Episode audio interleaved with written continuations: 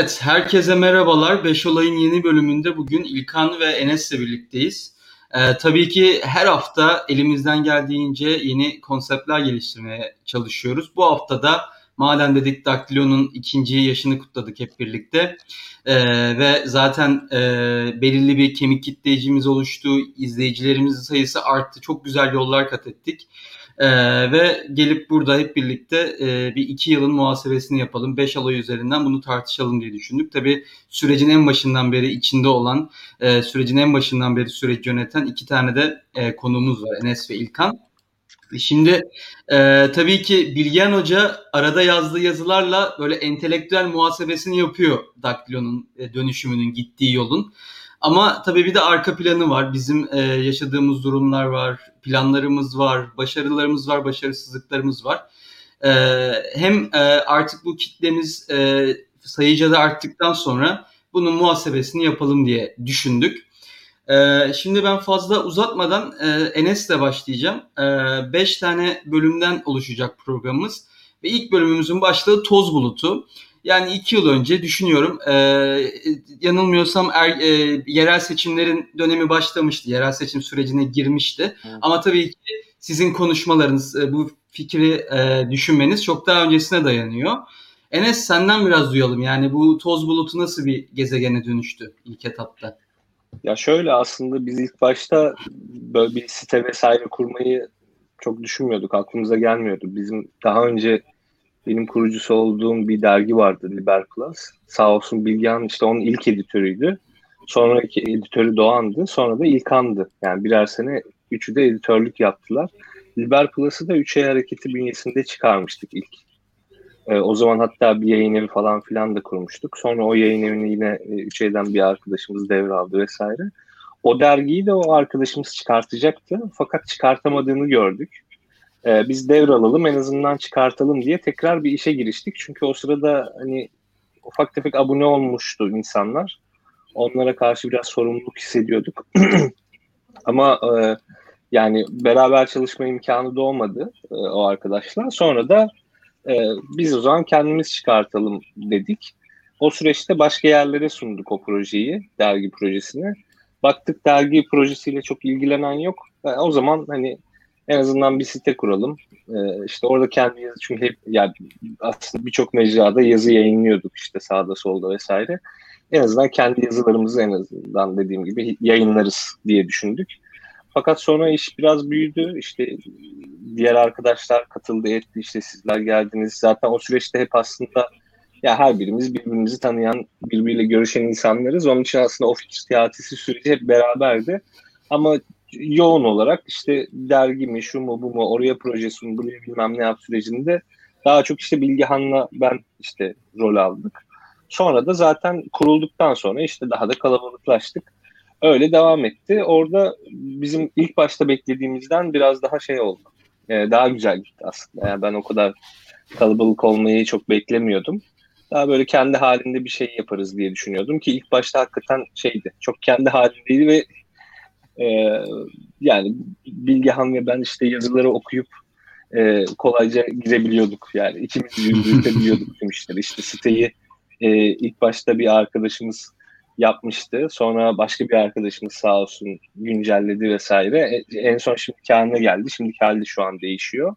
Yani hiç profesyonel bir şekilde başlamadık. Güzel de gitti. Bir de o, o süreçte zaten şeydi. E, ne derler? İşte bir hakikaten bir boşluk vardı yani bu olaya ilişkin. Yani bizden sonra başka yazı yayınlayan vesaire site açıldı. Onlar tabii daha sermaye grupları veya partiler vesaireler var arkasında. Biz tamamen bağımsız işte 3-5 e, tane liberal olarak bu işlere artık girişmiş bulunduk. E, o fikir süreci öyleydi. O ben olaya hep şey olarak yaklaştım. Yani işte bunu acaba nasıl konumlandıralım, nasıl edelim? Çünkü baktım ilk başta çok amatör başlamıştık. Sonra işler biraz büyüyünce farklı hakikaten bir yere oturtmak lazımdı vesaire. Onun için de zaten YouTube e, kanalımızı vesaire açtık ama ilk başı öyleydi. Biraz böyle amatörce ve hani iki kişinin emeğiyle çok rahat yürütülen bir şeydi. O günleri bir noktada özlüyor musun bilmiyorum. Bu kadar iş yükümüz, baskı, işte sözümüzün değeri arttıktan sonra çok daha dikkatliyiz. İşte her şeyi düşünmek zorunda kalıyoruz falan. Bilmiyorum tabii. O sana tekrar geleceğim o noktada. E, şimdi tabii o dergi sürecinden sonra açıkçası o çok senin de çok büyük emeklerin var. Senin ne kadar inisiyatif aldığını biliyorum önceki bahsettiğin dergide. Ee, C, özellikle Tanıl Bora Ceryanlar kitabında liberal, Türkiye'deki liberal gelenekten bahsederken o dergiden, o derginin temsil ettiğinden sonradan şu anki Daktilo 1984 tarihinde alınan o zihniyetten bahsetmişti. Ve açıkçası bir genç olarak beni çok motive etmiş. Yani gerçekten e, belli bir kitleye ulaşmışız. Türk siyasetinde bir pozisyonumuz olmuş. Kimi sever, kimi sevmez o ayrı bir şey. Ama entelektüel değerimizin bir karşılığı var diye düşünmüştüm. Buradan da İlkan'a dönmek istiyorum. İlkan da çok fazla... Lafını İlkan'a geçmeden ha, tabii, tabii. hemen şeyi söyleyeyim. Ya 3 ay hareketi hakikaten işte sen de aslında biz 3 ay hareketine sonradan katıldın ettin. Ya hakikaten inanılmaz böyle bir devinim içeren müthiş bir şeyi vardı. Hakikaten böyle bir enerjisi vardı. Özellikle Gezi Parkı sürecinden sonra o enerji katlayarak da arttı. Hasbel kadar ben de o zaman işte 3 ayının başkanıydım. Yani hakikaten o enerjiyi böyle bir şekilde yönetmek ve bir yerde kanalize etmek gerekiyordu bence o, o dergi, yayın evi, şu bu falan hani belli başlı şeyleri çok doğru yapamamış olabiliriz ama hakikaten bir yer edindi yani yine de kendisine ve hani o üç eydeki tüm arkadaşlara hakikaten teşekkür etmek lazım. Hepsinin emeği var. Ki o dönem hatırlıyorsan biz böyle farklı yerlerde yazılarda yayın, yayınlıyorduk. Geçen hatta arşivi şöyle karıştırırken senin de işte Business Week'te yayınladığın yazılar, Hı-hı. dergileri ben tutmuşum. Yani bizim bizden yazı istiyorlardı aslında sağdan soldan. İşte hepinizin yazdığı yazıları tutmuşum işte. Ekin'in yazısı var, senin var, Rukiye'nin, Muhammed'in, işte Ahmet'in yani bu arkadaşların hepsinin şeyi var bende hala böyle e, dergilerde çıkan yazılarını falan ben fiziki olarak tutuyorum. O, o zamandan beri kalan bir şey. O enerji hakikaten bu işe sebep oldu. O, o üç de anmadan olmaz yani üç hareketini. E, tabii tabii. Bu arada o Bloomberg Business Week yazılarının hem yüksek lisans hem doktora başvurusunda ekmeğini çok yedim yani. Çok iyi bir kendi açından da önemli bir iş oldu. ee, şimdi şöyle senin o zamanlar şeylerini çok net hatırlıyorum yani. Sen özellikle başkanlık yaparken ya her fikrin etrafında toplandığı bir dergi vardır e, gelenek olarak da hani en azından sözü olan o kişilerin derli toplu fikirlerini yayınlayacağım. O yüzden e, sen de eminim gururlu ve mutlu hissediyorsun yani oradan alıp buralara getiren bir sürecin parçası olduğun için. Buradan ben İlkan'a dönmek istiyorum. Çünkü İlkan tabii ki bizim Daktilo'nun e, Türk siyaseti yorumcusu, analisti diyeyim. E, İlkan da sürecin en başından beri içinde ve zaten e, hem Bilgehan Hoca hem Enes e, sürekli fikir alışverişinde bulundu onunla. Ve Enes'in dediği noktada yani işte biz bir şey bekliyorduk ama bu noktaya konumlanacağımızda buraya geleceğini de bu kadar büyüyeceğini bilmiyorduk dedi. Yani sen şimdi Türk siyaseti bazında da baktığında sence Daktilo neyi doldurdu da böyle bir evlime ihtiyacı hissetti ve biz o boşluğa geldik, konumlandık? Şimdi birkaç şey eklemek lazım. Bir defa Türkiye'de en basitinden e, medyada bir tek seslileşme yaşandı son 10 yılda adım adım. Yani ve e, çok basit mesela yani Enes de sen de bilirsiniz biz eskiden e, hiç gazete almayan insanlar hafta sonu gazete alırlardı. Radikal 2'yi alırlardı okurlardı kim ne yazmış diye biz bakardık. Hani azıcık entelektüel niyeti olan ve hani birçoğumuzun Radikal 2'de yazısı çıktı diye heyecanlandığı, heyecanlanmadığı, biraz birbirine gösterdiği, bu ne saçmalamış dediği veya da bak bak buna çok güzel cevap vermiş dediği şeyler vardı. Hani ya da böyle e, birçok gazetede bir yorum sayfası vardı ve nispeten daha açık yorum sayfalarıydı birçok yerde. Bugün e, o yorum sayfalarının yeri azaldı. Zaten bulundukları mecralar kısıtlandı. Gazetelerin ağırlıkları da azaldı yani basılı olarak. Bir defa bir tarafı bu. Ee, orada onun azalması zaten birçok insana da yani yeni bir yer arayışı getirdi ve birçok insan internet sitelerine yöneldi. Biz de o yönelimin bir parçasıyız bir yandan. Benim mesela Daktilo ve 3 e, ay öncesinde ben mesela kendi adıma oturup periskop yapmaya başlamıştım. Yani hani çok amatör bir şeydi. Günde olan şey üzerine açıp telefonla konuşuyordum. Yani çok dehşet amatör bir şeydi ama şu vardı neden yapmaya başladığımı sordukları zaman ya ben o zaman da şunu demiştim. Siz CNN Türk izlemeyin diye yapıyorum. Yapıyorum demiştim yani açıkçası o yayınları. Çünkü ya benim o yayınları yapma sebebim ya aman tanrım yayın yapayım çok güzel işte fiziğim var ünleneyim falan değil yani açıkçası. Burada gerçekten de ülkedeki yayınları beğenmediğim için kendim yayın yapma e, düşüncesindeyim. Yani bizimkisi şöyle bir şey var. Ya birileri çok güzel bu işleri yapıyor olsalar ben bu ekipteki kimsenin ya aman tanrım ben de yayın yapayım şöyle çıkayım. Ya o e, o, o, o duygu pek bizde yok. Yani onu ben hissediyorum yani hepimizde. Yani ben mesela Enes'te falan yok o duygu yani. Böyle doğru düzgün birileri yapıyor olsa Enes'in işlerini hiç uğraşmaz bunlarla. ama, yani e, ama gerçekten de o, o şey var. Yani yapan yok diye bir şekilde e, oradaki vakum bizi buraya çekti diye düşünüyorum ben. E, yani benim mesela periskop zamanı tamamen öyleydi. Yani oturup bir yerden sonra ciddi ciddi periskop yapmaya başladım ki en sonunda o arada zaten paralel e, dergiyle beraber yürüdü. Yani mesela dergiyi niye çıkartıyorduk? Yani çok basit. Ya dergiyi çıkartmasak yazdıklarımızın basılacağı mecra kalmadı ülkede artık. Yani bir yandan da hani öyle bir durum var. Yani e, bir şeyle bir vakum bizi dergi çıkartmaya yönlendirir. Mesela yanlış bir karardı belki de stratejik olarak. Mesela o da tartışılır. Hani o kaynak, o heyecan öyle mi harcanmalıydı? Mesela ya Tanıl Bora okumuş benim yazdıklarım ama ben okuyamadım gibi geldi o zamanlar. O yeterince dağıtamadık falan. Ama e, şu var. E, ya oradaki hikayede bizim e, bu tüm olan biten şey aslında Türkiye medyasında oluşan, siyasetinin paralelinde oluşan vakum. Yani oradaki bir boşluk. Yani oradaki bo- boşluk bizi çekiyordu. Yani biz bunu ne kadar doldurduk? Entelektüel açıdan, popüler açıdan tartışılır. Zaten bu hani eksiğimiz, gediğimiz, bulunduğumuz konum ve e, diğer muhalif veya iktidara yakın e, camialarla olan ilişkilerimiz, kendimizi konumlamamız ayrıca tartışacağız muhtemelen. E, benim açımdan bir tarafında da bu vardı. Yani o 3E hikayesinin yanına bir de onu ekleyebilirim. Yani o 3E dışındaki e, periskop meselesini falan kendi adıma ekleyebilirim diyebilirim. Çünkü benim için bunun şeydi. Devam edip ki yani şöyle söyleyeyim. Bu daktilo başladıktan sonra ben periskop yapmayı bıraktım kendi adıma. Yani hmm. onu e, şöyle objektif olarak yapmayacağım ben periskop dedim.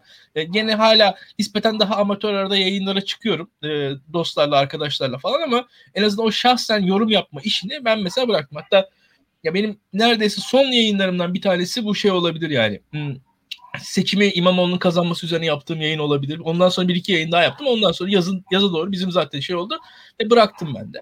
Ee, ve zaten podcastlere falan başladık ki orada senin sorularına gelecek diye. Evet evet. Şimdi tam bu noktada ikinci bölüme geçelim yavaştan ama ondan önce şeyi hiç unutmuyorum. Yani ben daha seni ismen biliyordum İlkan. Hani tabii ki çevremizden, e, dergi işlerinden daha tanışmamıştık. Ama sanıyorum sen daha iyi hatırlarsın. Senin ilk parladığın zaman 2017 referandum süreci diye hatırlıyorum. Çünkü daha benim hiç tanımadığım e, insanlardan seni dinlediklerini öğrenmiştim. Periskop yayınlarını o 360 e, kalite 360p kalitesindeki çözünürlükteki periskop yayınlarını e, hani şimdi burada öyle bir şeyle çıkmaya kalksak Ayyüce bizi paramparça eder herhalde öyle bir ses kalitesiyle. Oradan başladı. Oradan bir kitle edindin kendine. Ve oradan da e, gerçekten benim e, ben bile seni daha dinlemezken etrafında insanların abi İlkan'ın İlkan Hoca'nın yayınlarını dinliyorum diye söylemlerine başladım. Duymaya başladım. Tam da burada ikinci bölüme geçelim. E, çünkü ilk yazılar ve ama aslında daha da önemlisi podcast çünkü e, sizin Numan'la yaptığınız podcastler bence bizim ilk kaldıraçımızdı. Yani çok önemli isimlerden gerçekten sen daha iyi bilirsin, sen daha iyi açıklarsın yani. Çok önemli isimlerden gerçekten düzenli dinleyicimiz olduğunu zamanla öğrendik. Gerçek o podcastleri senin yorumlarını heyecanla beklediğimizi öğrendik. Birkaç tane efsane yayın oldu. İşte bir 3 saatlik galiba yıl değerlendirmesi yayını var. 3 saatten bile fazla değil. olabilir yani. 5 saat falan. 5 saati geçkindi. Evet evet 5 saatten bile fazlaydı. Yani ben onu 4-5 seferde bitirebilmiştim. Ee, podcast kısmının nasıl bu noktaya tuttuğunu ve Daktilon içine evrildiğini senle başlayalım. Sonra ilk yazı alma süreçleri ve ilk burada yükselişimizle ilgili Enes'e geçelim. Şimdi e, ya podcast aslında tabii e, birazcık şey böyle bu site oluştuktan sonra ya bu siteye daha bir e, daha bir multimedya ayağını ekleme çabasıydı bizimkisi. Ve orada da yani ben periskop falandan ziyade daha kurumsal, daha derli toplu, birazcık daha kontrollü birazcık daha kaydı kuydu olan bir şekilde yayınlarımızı dönüştürelim istedik. Burada e, yani Daktilo ekibi bana da yani biz Numan'la buluştuk burada ve e, birazcık daha kontrollü yani e, rastgele her konuda X anında ne söylersem aklıma ne eserse şeklinde değil. Birazcık daha ya bir gün öncesinden ya şunu konuşalım biraz e, birkaç gün öncesinden ya sen şu makaleyi oku, sen bu makaleyi oku. Birbirimize haberleri paslayarak, yazıları paslayarak falan birazcık hazırlıkla. Yani çok dehşetli bir hazırlıkla değil ama yani fena da olmayan bir hazırlıkla. Ve e, birazcık da hafif bir dehşet bir editoryal faaliyet olmasa bile en azından e, gereksiz kısımlarını keserek birazcık daha uzun çok uzatmadan ve e, nispeten daha e, yeni medya ortamına uygun bir yayın haline getirdik. Çünkü şöyle bir şey vardı. Periskoplar çok uzun. Yani periskoplar çok uzun. Görüntü kaliteleri düşük. Her an izlenemiyor. O anlık izlenen, o an o an gören görebiliyordu. Kimse e, bir periskop yayını ertesi gün izlemez. Yani o anlık bir şeydir. O bir kalıcı bir kalıcılığı olmayan bir e, üründü o. Onun arkasından tabii e, podcast hakikaten de Daktilo'ya da, Daktilo'nun entelektüel boyutuna da yakışan bir e, ürün oldu. Yani orada e, sonuçta saçmalamıyorsun. Belli bir kontrol, belli bir e, hani standart, belli bir ne diyelim e, terbiyeyle konuşuyor insanlar. Ben de öyle konuşuyordum. Yani o, o ortam sizi ona doğru yönlendiriyor açıkçası. Yani burada ne olursa olsun o podcast yapıyorum ve yani önüne mikrofonunu alıyorsun. Bir şekilde o an işte her her şeyi kapatıyorsun, odana kimseyi almıyorsun falan veya etrafına ya sessiz beyler falan diyorsun. E, şu an bir yarım saat idare edin falan diyorsun. O, o şekilde o, o, en azından o ciddiyetle beraber e, başladık ve gerçekten de e, ortaya çıkan eser e, eser demek de şey ortaya çıkan ürün diyelim. E, ortaya çıkan yayının daha doğrusu e, daha en azından önerilebilir bir şey haline geldiği geliyordu. Bu ilk defa o oldu. Çünkü şöyle bir şey var ya ben Periskop'un ilkanı izliyorum dediğin zaman tamam yani sen de izle diyebilirsin ama X yani 3 hafta önceki periskopunu izle diyemezsin. Ama 3 hafta önceki podcast'ini izle diyebiliyorsun burada. Hani öyle bir durum vardı. Ee, bu tabii e, şeyi yarattı e, Barış bize. Yani e, en azından e, Periskop'tan farklı olarak podcast bir birikim yaratmaya başladı. Yani hakikaten de yani şöyle İlkan'ın son 5 e, podcast'ini ben de izleyeyim, dinleyeyim. Burada benim yanıma diğer podcastlar da eklendi. İşte üretimin talihi geldi, röportajlar yapılmaya başlandı falan. Nispeten belli podcast ağırlığı da oldu. Ee, yani burada biz yani sitenin daha bir en azından daha eğlenceli, daha güler yüzlü boyutuydu. Daha bir en az yani tabii ciddi ciddi ama hafif daha light. Yani sitenin kendisine göre bir, bir tık daha light ama o ciddiyeti de koruyan bir yapımız vardı. Güncel politika üzerine çok da gecikmeden ama dehşetli bir şekilde günceli takip ederek de değil. Yani aman tanrım şu oldu diye anında bir podcast yapmıyorduk ama hani bir gün içinde, bir iki gün içerisinde, belki yani 48 saat içerisinde, 72 saat içerisinde konuya dair yorumumuzu yapıyorduk. E, bence derli topluydu. E, format olarak da başarılıydı. Hatta şöyle söyleyebilirim. E, senin dediğin şey çok doğru. Podcast'ler yapısı gereği zaten hani beni Numan hemen yönlendirdi. Podcast'a başladıktan sonra. Ya İlkan e, şey yapmayalım. Yani çok uzatmayalım dedi böyle. Hani saatler sürmesin podcast'ler. Podcast dediğin şey 40 dakikayı geçmemeli orada hemen şunu fark ettik. E, podcast hikayesinde e, özellikle beyaz yakalar hedef kitle. Yani podcastleri onlar izlemeye, dinlemeye daha alışık bir kitle ve beyaz yakalarda ne yapıyorlar? Her gün sabah işlerine gidiyorlar. En basit Yani bunların da işlerine giderken yolda geçirdikleri bir süre var o insanların yolda geçirdikleri süreye uygun bir ürün ortaya çıkarttığınız zaman onlara e, hitap ediyorsunuz. Benim de podcastler sırasında benim e, gerçekten de bankacı, işte mühendis, atıyorum yönetici, e, bir işte ajans sahibi, e, mesela böyle arkadaşlarım vardı. E, bu, bu arkadaşlar benim periskopum falan izlemezlerdi. Yani bilirlerdi ne dediğimi, fikirlerim falan, şunu dedim falan derler. Hani beni çok severlerdi ama herkes onu izlemeye başladı. Yani orada artık e, bir noktaya geldi e, ve bence yani beni orada siz çok iyi yönlendirdiniz açıkçası. Yani o, o şey yani da, beni Daktilo yönlendirdi yani podcast yap İlkan diye. Yoksa ben podcast yapmaz. Numan'da Numan da yorumlarda ona da selamlarını gönderim. Bir de şey e, bir, seni periskop zamanından beri takip eden e, yorumcularımız var. Onlar da şey, e, onlar da lütfen İlkan'ın tarzı, üslubu, bilmiyorum sözün açıklığı değişti mi değişmedi mi? Lütfen yazarsa yoruma sevinirim yani. Onu ta eski yıllardan itibaren e, takip ettiklerini onu da merak ediyorum. E, şimdi Enes'e oradan döneceğim. E, herhalde bitmişti sözlerin diye düşünüyorum. Tam araya girdim ama ekleyeceğim bir şey var mı? Yok, Şeyle ilgili. Yani şöyle, e, şimdi bizim e, podcastler e, yani nispeten daha beyaz yakalı kitleye erişmemizi sağladı ve Hmm, ya şöyle söyleyeyim daha e, benim kendi adıma daha ciddi alınabilir bir e, figür olmamı sağladı onu söyleyebilirim ve yani e, geriye dönüp baktığımız zaman podcastlerdeki siyasal dilim de Daktilo'da uygundu. Yani Daktilo'daki genel yazılara da e, baktığınız zaman o podcastlerdeki dil yani nispeten daha iyimser ama bir yandan eleştirel e, hem e, yani mesafeli ama çok da e, uzaydan da bakan da değil. Yani bir yandan da buralı bir şekilde. Yani çok da dışında da kalmayan bir e, yayın e, dili de oluşturduk diye düşünüyorum ben orada. E, benim açımdan gayet e, gayet doğru bir format oldu. Ya keşke şu anda ya o imkanlar olsa yani şu an tabii YouTube'a yöneldik bir şekilde podcast'ler dolaylı yoldan aktarılıyor. Orada sürelere, kısıtlara falan daha az dikkat edebilir. Bu başka bir şey. Bunu zaten konuşuruz. Ayrıca. Ya evet, ama evet. Ya şöyle senin podcastleri e, o, o mecranın değerlendirilmesi lazım. O mecra doğru bir mecra. Yani o mecra e, hakkı verilmesi gereken bir mecra. E, iyi bir birikim sağlıyor orada. Kesinlikle öyle ve ben podcastler konusunda en büyük yanılgım insanların içeriye kapandıktan sonra podcast dinlenmesinin ya da daha fazla boş zamanı olduğunda artacağını hep düşünürdüm. Bizim açımızdan değil, bizim sayımızda bir yükseliş var ama genel olarak podcast kültürüyle ilgili söylüyorum. Ama gerçekten podcast tam bir e, Türkiye'de özellikle Türkiye şartlarında yolun, trafiğin bir kronik bir sorunu olduğu ya da uzun mesafe kat etmenin bir yerden bir yere gitmek için hayatımızın e, bir parçası olduğu bir yerde gerçekten doğru mecra senin dediğin gibi. Çok da e, fark ediyor hayat normal akışındayken özellikle. Buradan Enes'e dönmek istiyorum. Ee, Enes şimdi Daktilo'yu kurdunuz. Tamam okey podcast var. Podcast zaten ilerletiyordu İlkan ve Numan. Ama siz şimdi insanlardan yazı bekliyorsunuz. Buranın görüşünü, buranın zihniyetini yansıtan bir platform kurmaya çalışıyorsunuz ama hani ortada belki istediğinizde site bile yoktu ya da site var bir tane isim ismi belli değil kim arkasında belli değil. O süreçte stratejiniz neydi insanlara ulaşırken nasıl tanıttınız nasıl bu kadar e, büyütebildiniz kısa zamanda özellikle ilk 6-7 ayında? E, ya aslında dediğim gibi o biraz daha organik oldu ilk 6-7 ayı.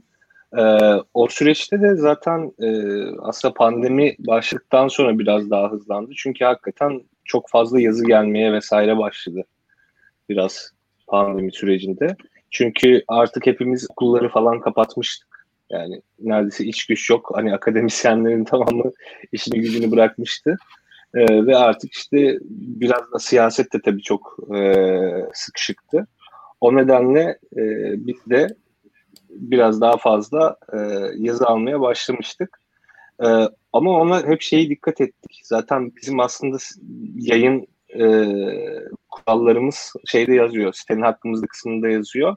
Aslında tek bir kuralımız var. Din, dil, ırk, cinsiyet kimliği ayrımı içeren yazıları değerlendirmeye almıyoruz. Onun haricinde de eğer yani çok bariz böyle bir e, yalan bilgi, işte hata veya işte kasıt vesaire yoksa zaten çoğu yazı yayınlıyorduk. Yani şey diye düşünmedik. E, site şey olsun, işte liberallerin yazısını yayınlayan bir site olsun, işte şöyle olsun, böyle olsun falan değil. Tam aksine ya biz liberal yazılar veya liberalizm savunusu yapacağımıza yani liberalizmi uygulayalım kardeşim. Yani Türkiye'de çünkü bunu uygulayabilen mecra yok. Biz onu eyleyelim yani. Hani onun bağıracağımıza yani böyle bir şeyi onu yapalım istedik. Onu da yani bence kötü gitmedi, iyi başardık gibi duruyor. E, fakat şey vardı, e, işte asıl bir de ikinci bir şey, e, podcastlerden sonra işte YouTube'a artık yavaş yavaş başlamamız. O süreç aslında birbirini e, tetikledi. E, o yazıların gelmesi de şöyle, ilk başta tabii dergi çıkartırken de İlkan da bilir onu. Hep sorun şu, e, ne derler, ya yazı göndermiyor insanlar aslında. Çünkü yazı çok emek isteyen bir şey onunla. Ama biz o süreçte ne yaptık? Mesela dış politikada kadınlar e, şeyi vardı. E, ekibi vardı. Onlar bir ufak destek sağlamıştı başka bir sebeple. Onu e, kadın yazarlar için bir fona dönüştürdük. İşte kadın yazarlar yazdıkça aslında onlara bir telif ödemeye başladık. Yavaş yavaş telif ödemelerine başladık vesaire. Hani ödediğimiz telifler yani mükemmel telifler değil ama Türkiye ortalamasına göre çok iyi telifler ödüyoruz. Yani onu da çoğu kişi bilmez. Hani arkadaşlar biz kapitalistiz yani. Birisi bir iş yapıyorsa parasını veririz falan. ya hakikaten biz de öyle bir o sürece getirmeye çalıştık işi. Yani birisi bir şey yapıyorsa bir emeğinin karşılığını almaya veremeyeceğiz hani parasal olarak ama en azından bir şeyler verelim falan. İşte telifler şunlar bunlar o programları biraz devreye aldıkça e, biraz böyle sistem oturmaya vesaire başladı. Zaten yayın kurulu e, kurmuştuk. Yayın kurulu da iyi çalıştı o süreçte. Şimdi yayın kurulumuz hala bence iyi çalışıyor. İlk anda zaten hem de yayın kurulumuzda. E, ya o hızlanma dediğim gibi şey oldu. Daha organik. Ama YouTube'a geçtikten sonra biraz da bir şey. Yani daha fazla iş yükü de arttı. Yani daha fazla çalışana ihtiyaç duyduk. Çalışan sayısını artırdık vesaire e, o süreçleri yönetmek yani benim için de zor oldu. Çünkü ben e, ya işte hem doktora mı yapıyorum, tezimi yazmaya çalışıyorum. Hem işte zaten okulda çalışıyorum. İşte asistanlık işleri herkes bilir. Yani zor aslında yani zurnanın zırt deliysiniz ve aslında birçok şey sizden geçiyor. idari görevler vesaire. O sırada tam da çocuğum oldu bir tane. Yani bebeğim var. Yani üstüne bir de daktilo vesaire zorlayıcı bir süreç oldu ama bence güzeldi gitti. Bakalım bundan sonra daha da iyi olacağını düşünüyorum birçok şeyi. Evet bu arada tam yani Daktilo'ya en çok fedakarlık yaparak kendi özel hayatından zaman ayıran iki insanın hem senin hem Bilgen Hoca'nın bir anda çocuklu insanlara dönüşmesi artık zorluğun birden iki kat artması hayatınızda o da kaderin cilvesi mi artık bilmiyorum yani. Ama ya, ben ileride onlar büyüdüğünde anlatacağım. Şey ya. Ama anlat, ileride anlat, onlara ben anlatacağım ya. büyüyünce. Sen bilmiyorsun ama biz ne kadar zorlanıyorduk şey yapma işleri yönetmek için sen varken falan diye söyleyeceğim. Ya şey var şimdi kaç canlı yayına çıktılar be tek tek Şimdi o zaman artık biraz daha tamam okey biraz tatlı kısımları konuştuk işte e, büyüdük güzel yazılar geldi stratejiler kuruldu podcast şeye evrildi Periskop podcast'e evrildi. Ama tabii ki e, sizin e, bu biraz şeydir yani hani her yatırım yaptığınızda gelirleriniz arttığınızda giderleriniz de artar aynı büyümeyle birlikte. Buna paralel olarak 3. bölümde konuşacağımız konu da bize zaman zaman gelen tepkiler. Artık buna linç olarak tanımlayabilirsiniz, tepki olarak tanımlayabilirsiniz, bir şey olarak tanımlayabilirsiniz. 2-3 önemli anda yani daha doğrusu 2-3 anda gerçekten daktiloya çok ciddi tepkiler de geldi. Bazı insanlar bu tepkilerin devam ettiriyor. Bazılarınki o anlıkta söndü. Bazılarınki çok ağır ithamlarda bulundu. Çok haksızlık derecesine varan ithamlarda bulundu. Sonradan bazıları sözlerinden geri döndü. Ama bu tadı tabii ki yani çok geniş bir kitle iş yaptığınızda olması gereken bir süreç. Yani aslında beklediğiniz bir süreç. Ee, işte bunlardan bir tanesi e, e, bu özellikle e, beş harfler sitesinde yayınlanmayan bizim yayınladığımız bir yazıyla ilgili. Sonra Doğan Hoca'nın yazdığı yayından sonra yine infial koptu. Bazı noktalarda böyle infialler koptu. Yine İlkan'dan başlayıp Enes'e geçelim. Ee, sen bu tepkiler hakkında ne diyorsun ya? Tamam normal ama biz bunları nasıl değerlendiriyoruz kendi içimizde ya da nasıl yapıcı e, kazanımlara dönüştürüyoruz bunları? Şimdi Barış e, ya tepkileri bir defa şöyle söyleyeyim. Yani bir liberallik anlatmaktansa liberal olmak diyordu Enes. Bence önemli. Yani baktığınız zaman bence bizim hani e, birilerine örnek vermek yerine örnek olmamız daha anlamlı. Yani yaptıklarımızla açıkçası örnek olmamız. Bence yani eğer bir liberalizm hikayesi varsa yani liberal bir e, anlayışı ortaya sergilemenin e, doktrini anlatmaktan belki daha anlamlı olduğunu düşünüyorum. Çünkü o doktrini yani Enes çok iyi biliyor yani ben zamanında hani 2000'lerin başındaki zamanları hatırlıyorum. Yani tek tek anlatılıyor böyle tek tek e, işte o düşünce tarihi dersleri veriliyor insanlara. Onun yanında bir iktisat tarihi dersi veriliyor.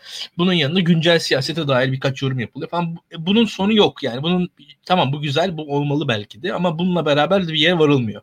Ve e, şöyle söyleyeyim dahası da e, tek yönlü beslenen akademik sadece akademiden ve tek yönlü beslenen insanlar da entelektüel açıdan da sıkıntılı oluyorlar. Yani o, o mesela Doğan'ın yazısında da gösterdiği şeyin bir ucu da oydu yani. Hatta yani sadece liberal kaynaklardan beslenen insanların da liberalliği de bir bence şaibeli olabiliyor bir yerden sonra. Yani bir şekilde kendi fikriyatını test etmemiş, kendi fikriyatını en azından e, bir şekilde sergileyip o teste tabi tutmamış e, insanların uygulamaları aslında o fikirlerinden çok uzakta uzaklara düşebiliyor. Yani biraz e, dikkatli düşünün ben biraz dolaylı anlattım ama anlıyorsun sen benim dediğimi. Yani orada yani biz burada bir şekilde yaptığımız eylemlerle e, kendi fikirlerimizi teste, teste tutuyoruz. Şimdi şöyle söyleyeyim ben benim bu e, tepkilere karşı e, tavrım sanırım Daktilo içerisindeki en yumuşak tavırdır. Öyle söyleyebilirim. Ben bayağı e, light bakıyorum bu insanlara. E, tepki tepki gösteren insanlara. Çünkü Türkiye'de kolay değil. Yani Türkiye'de 20 yıla yakın bir AK Parti iktidarı var ve 20 yıla yakın AK Parti iktidarının yarattığı bir baskı ortamı var. Baskı ortamı da şöyle bir şey. Yani fiili baskının dışında da bir baskınlık yani bir ba- e, basılı olma durumu. Yani bir tavanın alçaldığını hissediyorsunuz kendi üzerinize doğru bir şekilde yani burada. Ve e, burada da şöyle bir şey var. İnsanlar bunu ya yok sayarlar e, ya e, bununla beraber bir depresyona girerler veyahut da bunun karşısında şu, bu büyük e, hadisenin e, dehşeti karşısında daha küçük bir iktidar alanının e, korunaklı alanına sığınırlar. Yani orada nedir bu? Ya burada mesela e, sosyal medya bunlardan bir tanesidir. E, baktığınız zaman e, işte atıyorum ya Twitter'ınız vardır, 10 bin takipçiniz vardır, 1000 takipçiniz vardır. O insanlarla bir e, küçük camia kurarsınız. O camianız e, sizin o cemaatiniz onun bir şeyidir. Orada kendi kozanızı örersiniz ve o kozanın içerisinden yine daha korunaklı bir şekilde vurabileceğiniz figürlere vurursunuz. Bu da açıkçası bu 20 yılın sonuçlarından bir tanesi olarak görüyorum. Yani, ben, yani bizim yaşadığımız tepki aslında bu 20 yılında biraz sonucu. Yani şu an Türkiye'de çok relax bir ortam var. Biz böyle fikir tartışması yapıp değiliz yani. Burada bizim yaşadığımız şeyler aslında Türkiye'deki genel havanın bize yansıması. Yani şu, şu an ben eminim ki bize kızan insanlar birçok kişiye kızıyorlar ama bunları da ifade edemiyorlar. Tabii daktiloya vurmak kolay. Yani normal kolay olsun zaten. Bence bunun sakıncası yok. Vursunlar da. Ama e, neden bu kadar çok vuruluyor sorusunun cevabı biraz burada. Yani burada çünkü şöyle bir şey var. Bu bize vuracak insanların diğer vuracakları figürlere karşı vurma özgürlükleri şu an yok. Biz zaten bu özgürlüklerin e, savunucusu olduğumuz için aslında çok da rahatsız değilim. Yani bu e, belli ölçülerde saldırı, sataşma olur. Yani ben birazcık daha sağduyuyla bakmak gerektiğini düşünüyorum. E, neticede şöyle bir şey var. Öyle ya da böyle şu anki Türkiye'de muhalif olmayı tercih eden, muhalif olarak kalmak isteyen herkese de belli bir e, hani asgari saygıyı her zaman tutuyorum. Yani hakaret etse de bana ben ne olursa olsun bu adam hala muhalif. Bunun bir e, saygı duyduğum tarafı var. Ve şöyle söyleyeyim kendi tarafımdan da e, yani enerjimi o tarafa doğru yön, mümkün olduğunca az yönlendirmeye çalışıyorum. Yani tutup cevap vermek, o, o iç çetişme, o, o, o, iç, o iç kavganın içerisinde kalırsam da o zaman ben de biraz onlar gibi, az önce eleştirdiğim insanlar gibi kendi kozamı örmüş ve hani ben de kendi takipçilerime linç ettireyim. Ya yok yani bunun şeyi yok yani açıkçası e, e sabaha kadar linç ettir. İlkan çok süper adam diyecek de hani ben de bin adam buluyorum yani şimdi baktığın zaman o kadar da kitlemiz oluştu. E bunun e, ya bunun bir e, pek neticesi var mı? Pek yok. Yani e, birazcık da bunun ötesine çıkabilmemiz lazım diye düşünüyorum. E, devam edelim. E, Türkiye'de e, Türkiye'deki Türk entelektüelinin e, sıkıntısı e, aslında hani 200 yıllık bir sıkıntı. Nedir bu sıkıntı? E, yani özerk olarak entelektüeller var olmayı zor başarabiliyorlar Türkiye'de. Yani belli bir e, yapıya ihtiyaç duyuyorlar. Yani o, o yapı işte devlet de eskiden. Sonra çeşitlendi. Devletin e, dışladığı entelektüeller bir şekilde kendilerini muhalif pozisyonlarda konumladılar. E, ve bu muhalif pozisyonlarda konumlamaları onları aslında o ilk paradigmanın dışına çıkartmadı aslında. Yine benzer bir şekilde e, belli bir e, o fiktif kurulu devlet hani resmi tarihleri var tüm entelektüel kesimlerin, tüm muhalif kesimlerin o, o, o tarih içerisinden bir anlatı kuruyorlar size. Ee, bu, bunu aşmanız kolay değil diye düşünüyorum. Ya burada da şöyle bir şey var. Tabii e, bir de Barış şunu eklemek lazım e, senin dediklerine. E, şimdi sosyal medya konusunda birazcık daha e, bunun dışında da bir şey eklemem lazım. Şimdi mesela bak 90'lı yıllarda Türkiye'deki fikir tartışmalarında mesela e, solcular vardı. Ama mesela bu kadar Stalinist yoktu. Tamam mı? Şimdi şöyle bir şey var. Ama bak veyahut da şey liberaller vardı bu kadar liberteryen yoktu. Atıyorum ee, yani mesela milliyetçiler vardı bu kadar atsızcı yoktu. Yani şimdi sosyal medya ortamında e, mecraların böyle bir hani gatekeeper'ları, bekçileri yok. Yani baktığınızda. Şimdi ve o da aslında sesi en çok çıkan, e, en çok bağırabilen, en radikale daha e, yüksek bir alan sağlıyor. Yani burada sonuçta bir e, kontrolsüz ortam oluşu e, her fikrin, her fikriyatın, her düşüncenin en radikalinin, en sertinin e, daha çok siz kendini göstermesi anlamına geliyor. Ha, bu burada da şöyle bir şey var. E, bu, bu böyle anlama geliyor. Ne yapalım? Sosyal medyayı yasaklayalım. Yok yasaklamayalım tabii ki. Ama şöyle bir şey var. Bunun böyle olduğunu bilelim en azından. Ben bunu biliyorum. Yani burada şöyle bir şey var. Yani sosyal medyada gördüğüm en radikal, en e, yüksek fikir. Yani ne, ne solcular öyle insanlar, ne milliyetçiler öyle insanlar, ne liberaller öyle insanlar açıkçası. Yani bunu bilerek en azından hareket etmek lazım. Veyahut da hani hayat gerçekliği. Mesela şöyle söyleyeyim. Sosyal medyada işte Kürtleri keselim şöyle böyle falan konuşuyor. Ya Türkiye'de 20 milyon Kürt var. Yani bu reel bir şey değil yani yaptığı. Şimdi baktığınız zaman orada bağırıyor çağırıyor. Yani orada yani reel bu, şöyle, bu, bu yazdığı şeyler kötü ama şöyle bir şey. O yazdığı şeylerin reel olmadığını da bilmek lazım. Yani yazdığı şeylerin gerçekmiş gibi tepki verdiğimiz zaman aslında o yazanı büyütüyoruz. Ya orada da şöyle bir şey. Yani şimdi bu biraz şey gibi. Ya şimdi nefret söylemi yanlış bir şey, kötü bir şey ama nefret söylemini e, nefret suçuymuş gibi yargılamak aslında nefret söylemine bir değer biçmek, biçmek anlamına geliyor bence. Bu açıdan da e, belli bir mesafemizi korumamız lazım. Burada olgun olanın biz olmamız gerekiyor. Yani eleştiriyoruz bu insanları, o insanlardan farklı olarak daha olgun davranmalıyız diye düşünüyorum. Teşekkürler. Ee, Enes sen ne düşünüyorsun? Sen de e, şimdi İlkan çok fazla program yapıyor işte yayın kurulunda ama senin rolün bir tık daha yani senin yükündeki omzundaki yük çok daha fazla. Çünkü sen direkt olarak daha konumsal olarak daha farklı bir noktadasın. E, bu bahsettiğim tepkilerde işte kimilerine göre linçlerde e, neler yaptık, neler konuştuk içeride ve sen ne düşünüyorsun? Ya benim aslında rolüm şey sürdürülebilirliği sağlamak. Yani en temelde yapmaya çalıştığım şey o. Aslında hep de bakmaya çalıştığım perspektif de o. Yani aslında ben biraz şeye karşı kör davranmaya çalışıyorum. İşte ideolojik pozisyonlar, şunlar bunlar yani bunların hepsinden ziyade çok böyle işte rasyonel temele indirgeyip işte sürdürülebilirliği nasıl sağlarız? Yani bunun içinde hem finansal hem de işte diğer mevzular da var. En temelde yapmaya çalıştığım şey olduğu için ben aslında sonuçları itibariyle hep düşünüyorum. Yani sonuç olarak ne doğurur? Ki hakikaten kimi zaman çok sıkıntıya düştüğümüz oldu. Çünkü şöyle bir şey var.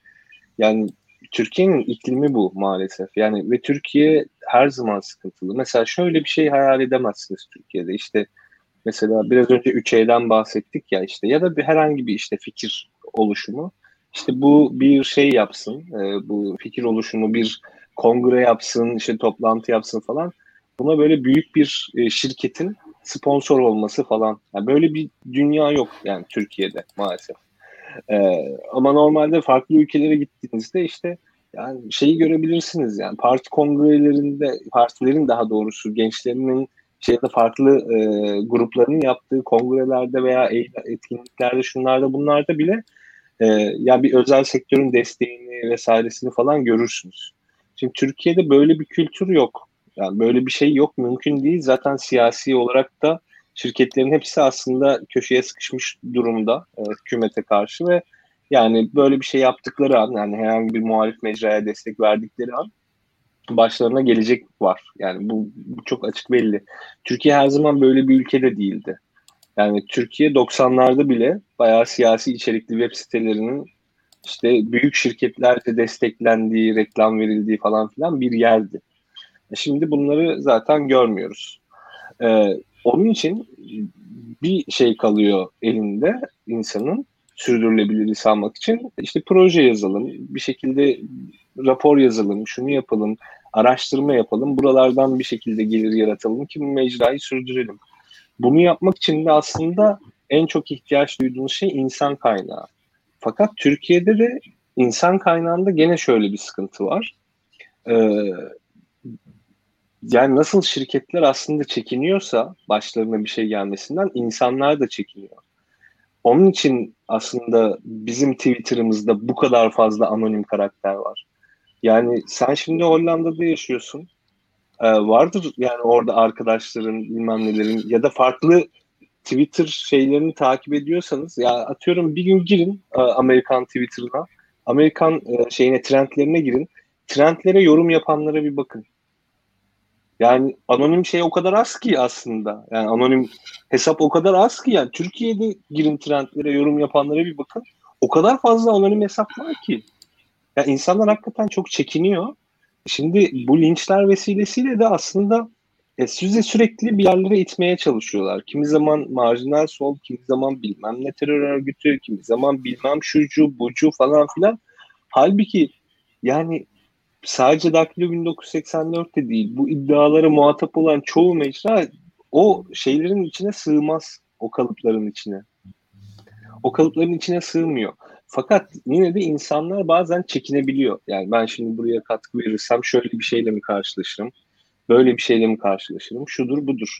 İşte o nedenle bazen sıkıntı yaşadık. İnsan kaynağını daha verimli kullanabilirdik aslında. Biz eğer e, Türkiye'de işte bu yani artık bu siyasal iklim biraz daha farklı olsaydı. Çünkü bu siyasal iklim biraz önce İlkan'ın dediğine de aslında bağlıyım. Yani sadece iktidar değil aslında muhalefeti de etkiliyor. Yani marjinal olanın daha fazla sözün, sözün, sözünün dinlendiği bir yer haline geliyor. Çünkü hani o klasik laf vardır ya sesini değil işte sözünü yükselt vesaire falan filan muhabbeti vardır ya. İşte biz böyle sözünü yükselten bir şey olamıyoruz. Türkiye'de bunu yapmaya çalıştıkça aslında sesi çok çıkanlar bir şekilde bastırabiliyorlar sizin sesinizi. Ha, Daktilo 1984 için bu geçer değil. Yani biz çok fazla linç yedik. Her birimiz birer birer yedik. Ayrı ayrı. Ee, kurumumuz ayrı ayrı yedi. Biz ayrı ayrı yedik. Yazarlarımız, programcılarımız ayrı ayrı yedi.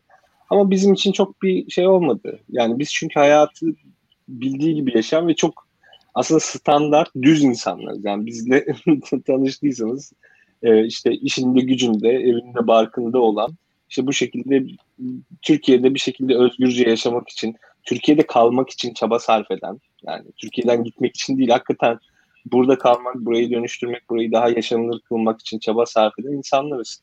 Yani ben mesela İstanbul'u yani gerçekten seviyorum yani bir sıkıntım da yok. Yani Türk insanıyla da bir sıkıntım yok. Hakikaten çok aslında yaşaması güzel bir ülke yani farklı yerlerde de yaşadık. İlkan İzmirli yani İzmir işte zaten beyaz yakalıların şu anki şeyi e, heyecan duyduğu yerlerden biri.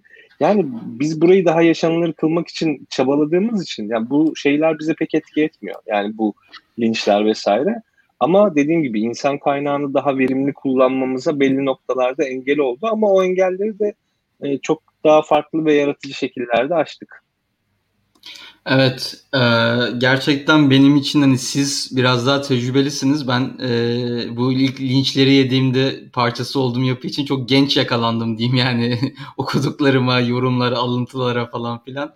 O yüzden benim için biraz daha zor oldu ama e, tabii burada linç derken yalnızca bizi takip eden insanların tepkisinden işte bir yandan çıkan gazete haberleri var, onlarla uğraştık. İşte devlet zaten e, Ceberut devlet bir noktada yakamızda sürekli belki de açığımızı kolluyorlar falan bilmiyoruz tabii. Ama e, ben iyi idare ettiğimizi düşünüyorum. Bu durumları kendimizi iyi açıkladığımızı düşünüyorum. Bize güvenen, inanan, takip eden insanlara, e, gerçek izleyicilerimize e, her zaman e, onların onların bizim sevdiğimiz çizgimizi bozmadığını düşünüyorum. Umarım böyle de devam ederiz. Muhakkak bu linçler e, devamında olacaktır farklı alanlarda. Ama bizim hani sözümüz bir yerlere gitsin, biz varlığımızı sürdürelim, Türkiye'de bir şeyleri değiştirebilelim de e, varsın. Hani keşke biz linç yiyince şey olsa yani o trade-off'u yapabilsek. Şimdi biraz sıkıntılı konulardan konuştuk. Biraz tekrar e, güzel konulara, tatlı konulara dönelim e, dördüncü olay konuşacağımız Daklo'nun tarihinde o efsanevi yılbaşı yayını. E, Harun Tekinlerden tutun Nevşin Mengüler'e işte as astrologlardan tutun e, farklı Emre Aydın'ların yani Emre Aydın'ın ben Bitcoin piyasasında olduğunu orada öğrendim bu arada. Sonra da o yayından sonra Enes ilk sen çıkardın sanırım tuttu yani böyle ifade ediş biçimi kendisini falan. Sürekli Clubhouse'da görüyorum artık böyle şey gibi. Şah, müzisyenlikle ilgili şeylerden çok Bitcoin'le ilgili konuşmaya başladı Emre Aydın yani. Şimdi ona gelelim yavaştan. O tatlı güne gelelim. Orada aslında beni de çağrıştıran şey şimdi her çıkan muhakkak kendi yorumlarını yapmadan önce ya da işte yeni yılla ilgili dileklerini söylemeden önce işte Daklo'ya ilgili teşekkürlerini, işte takdirlerini, bizi takip ettiklerini, güzel sözlerini söylediler. Bazı davet ettiğimiz önemli isimler oldu. Onlar katılamasa da selam ve sevgilerini gönderdiler. İşte zaman sıkıntısından dolayı ya da çeşitli sebeplerden katılamadılar.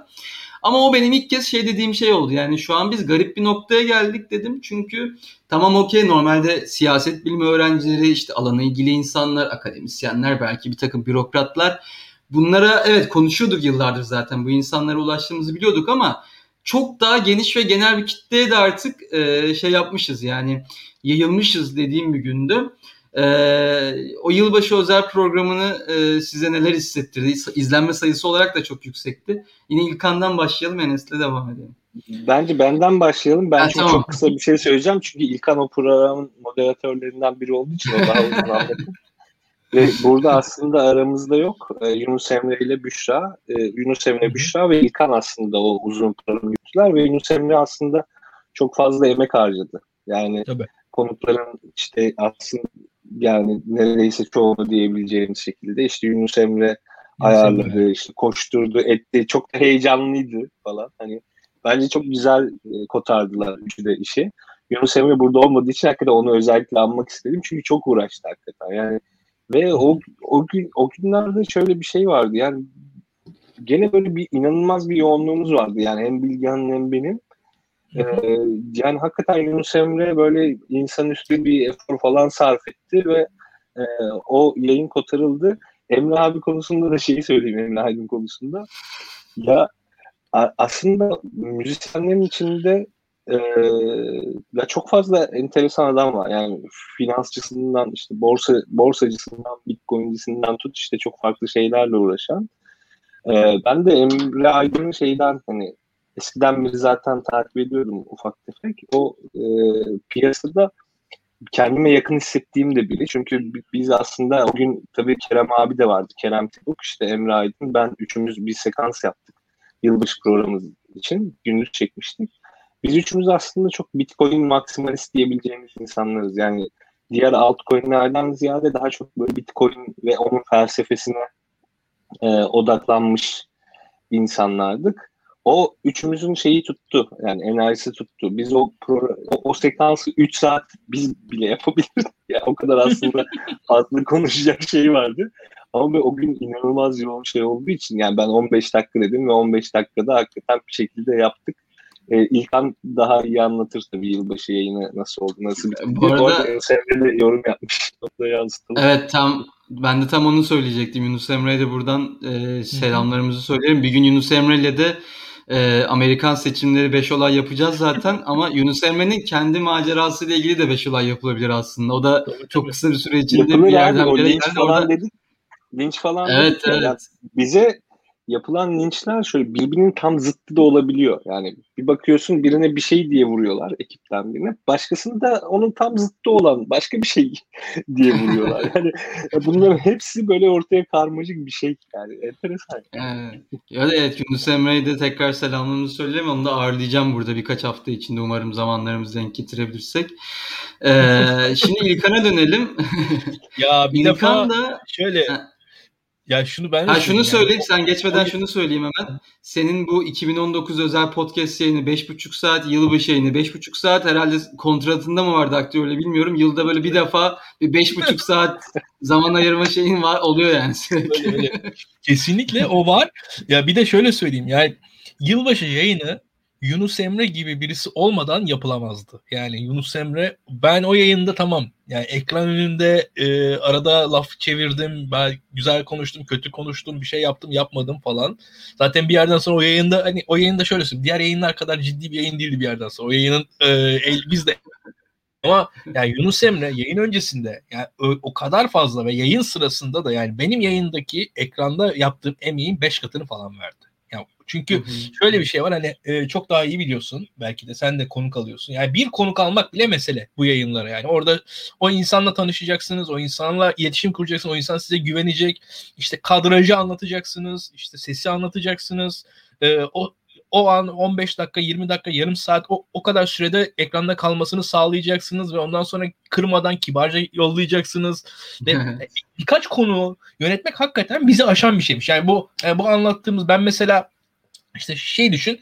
Ya senle beraber yayın yapıyoruz. Biz zaten arkadaşız. Yani sen beni bir anda e, ekrandan atsan da sorun değil. Her türlü her şeyi yapabilirsin ama o kadar da arkadaşın olmayan bir insanla yaptığın zaman bir sıkıntı. Yani onun o, o, koordine etmek kolay değil. Ee, şimdi orada hakikaten Yunus Emre'nin inanılmaz bir başarısı vardı. Yani hem kendisi zaten hani ya, bayağı dünyanın en tatlı insanlarından birisi Yunus Emre. Orada öyle bir tarafı var o işin. Ee, bir diğeri de ya, dehşet sempatik bir adam ve bir yandan evet. da çok çalışkan bir adam. Herkese ulaşabiliyor. Ee, ya biz de yardımcı olduk ve o sayede bu yayın olabildi. Ee, ve yayında da şöyle söyleyeyim. O yayın e, benim açımdan da şöyle hani yayının başında söylediğim ya Daktilo hem ciddi hem de güler yüzlü hem de herkese de yani çok da yukarıdan bakmayın. Hani ya sokaktaki ciddi doğru düzgün bir konuyu anlatan insan olarak biz kendimizi konumlamıştık. Yılbaşı yayınında da yani şöyle söyleyeyim bak e, güler yüzlüydük. E, ama bir yandan da şu var. E, yani atıyorum atanamayan psikologlardan e, sağlık çalışanlarına e, pandemi sırasındaki mağduriyete kadar yani Türk Tabipler Birliği Başkanı'nı çıkarttık biz o. Yani ve ciddi şekilde memleketteki sıkıntıları, dertleri falan anlattığımız da bir yayın oldu. Yani tabii ki bir yılbaşı yayını, güler yüzlü bir yayın, bir umut yayınıydı ama bizim o yayınımız bile bayağı ciddi bir yayındı aslında. Yani o yayının içerisinde Mesela hani Emre Aydın'ı çıkarttık Bitcoin konuştuk. Yani biraz öyle söyleyeyim. Öyle o, o dengeyi de sağlamaya çalıştık. Yani sonuçta biz burada e, yani eğlence odaklı bir kanal değiliz. Ama şöyle bir şey var. Güler yüzlü bir kanalız. Yani onu da sağ e, bence başarılı tutturduk diye düşünüyorum. Onu bu tarz yayınları arada yapmamız lazım. E, hem daha fazla insana ulaşabiliyoruz hem de e, neticede e, kendimizin tekrarı e, haline gelmememiz için bir faydalı olabiliyor diye düşünüyorum ve şöyle bir şey var. Barış Türkiye'de popüler kültürün dili e, ya yoz bir dil oluyor veyahut da popüler kültür eleştirisi üzerinden tamamen otoriter bir dil üretiliyor. Ben iki senede karşıyım açıkçası. Yani e, tamamen bir e, ekstravagan yozluğun, dejenerasyonun e, yani çok onaylayan birisi değilim. Bir e, ölçünün olması gerektiğini düşünüyorum kendi adıma. Ama bir yandan da şöyle bir şey var.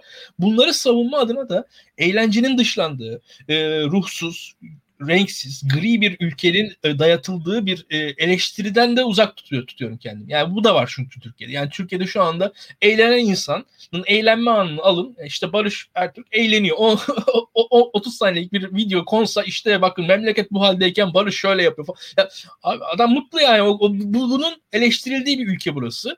Onun da açıkçası karşısındaydık biz. biz ve o yayında e, yılbaşı bağlamında şu var. Yani yılbaşında yılbaşı olduğu için eğleniyoruz. Yani hayattayız, mutluyuz. Bir şekilde pandemi pandemiyi atlattık. Yaşanan kötü şeylerin farkındayız. Yaşanan sıkıntıların farkındayız. Ekonomik krizin, e, Covid-19'un vesairenin farkındayız ama güler yüzle geleceğe bakıyoruz. Yani bu e, e, bunu bir yandan da hani o yayının bir amacı da hani şöyle söyleyeyim hani o yayın tek başına öyle bir yayın değildi yani o yayında bir, bir felsefe vardı. Bu Yunus Emre'de var bu. Yani onun güler yüzünde. Çünkü Mesela Amerikan seçimleri çok güler yüzlü bir şekilde anlatıyordu. E, gayet ciddi şeyler anlatıyordu bir yandan. Hani öyle saçmalamıyordu, ıvır zıvır e, dehşetli magazininden bahsetmiyor. Ama şöyle bir şey, umutlu bir şekilde anlatıyordu her zaman için. O bizim yayının felsefesinde de vardı o yılbaşı yayını. Ki açıkçası mesela senin bu yayınların da böyle yayınlar. Yani neticede ciddi ama bir yandan da güler yüzlü yayınlar. Yani bu birazcık da arada olmasını istediğimiz şey bu. Çünkü popüler kültür e, entelektüel taraftan bakıldığı zaman sadece bir eleştiri e, ögesi olarak kalmamalı.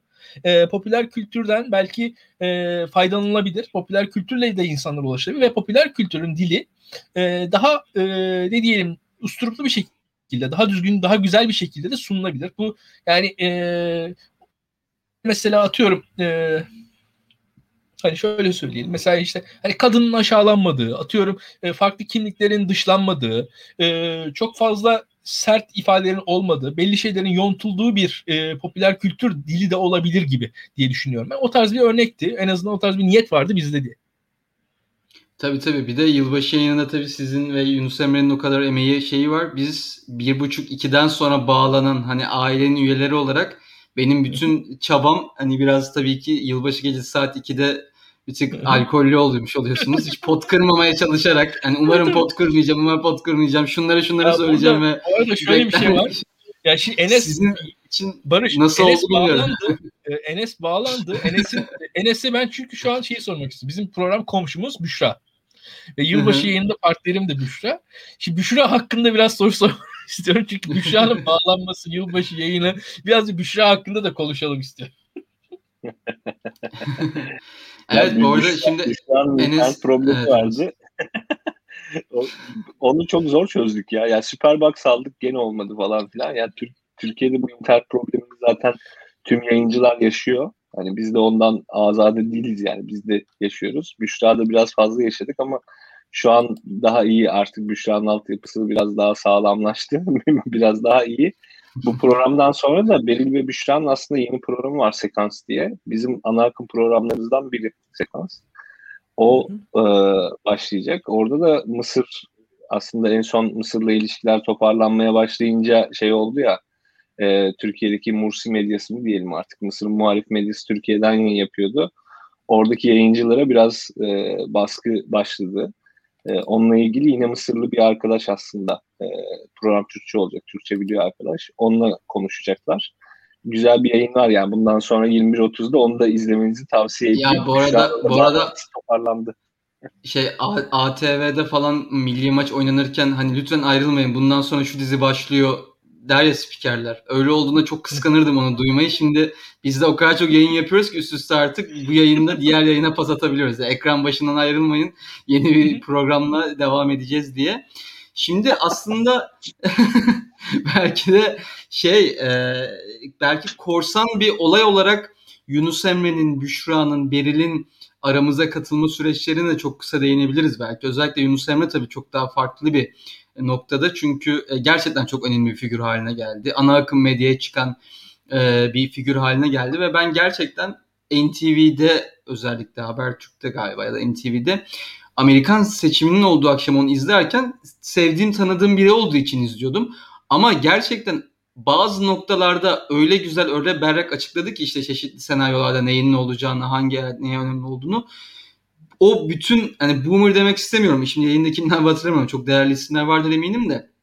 O şeyin e, zaten ismi var ve orada koltuğu garanti olan insanların o tırnak içindeki tembelliğini kıran bir e, pozisyonda konumlandı. Her anlamda çıktı her şey. Gerçekten hep iyi hazırlandı. Gerçekten her soruya cevabı vardı. E, o yüzden bizim bu arkadaşlarla işte Büşra aynı şekilde hiç durmadan o da kitabını çıkardı. Onu da Nevşin Hanım'la çıkardı. Kitabı tavsiye edelim hepinize. Ben de imzalatacağım umarım en kısa zamanda. E, Beril aynı şekilde yani bu arkadaşların bizim aramıza katılması ve bu insanların gerçekten alanında çok iyi çalışkan, iş ahlakı yüksek insanlar olması hem bizim kamuoyu nezdinde hem de yaptığımız işlerin içeriğine e, farklı bir boyuta taşıdı ve belki de bizi de zaten tırnak içinde içeriden insanların da daha iyisini yapmak için baskı altına aldı olumlu anlamda.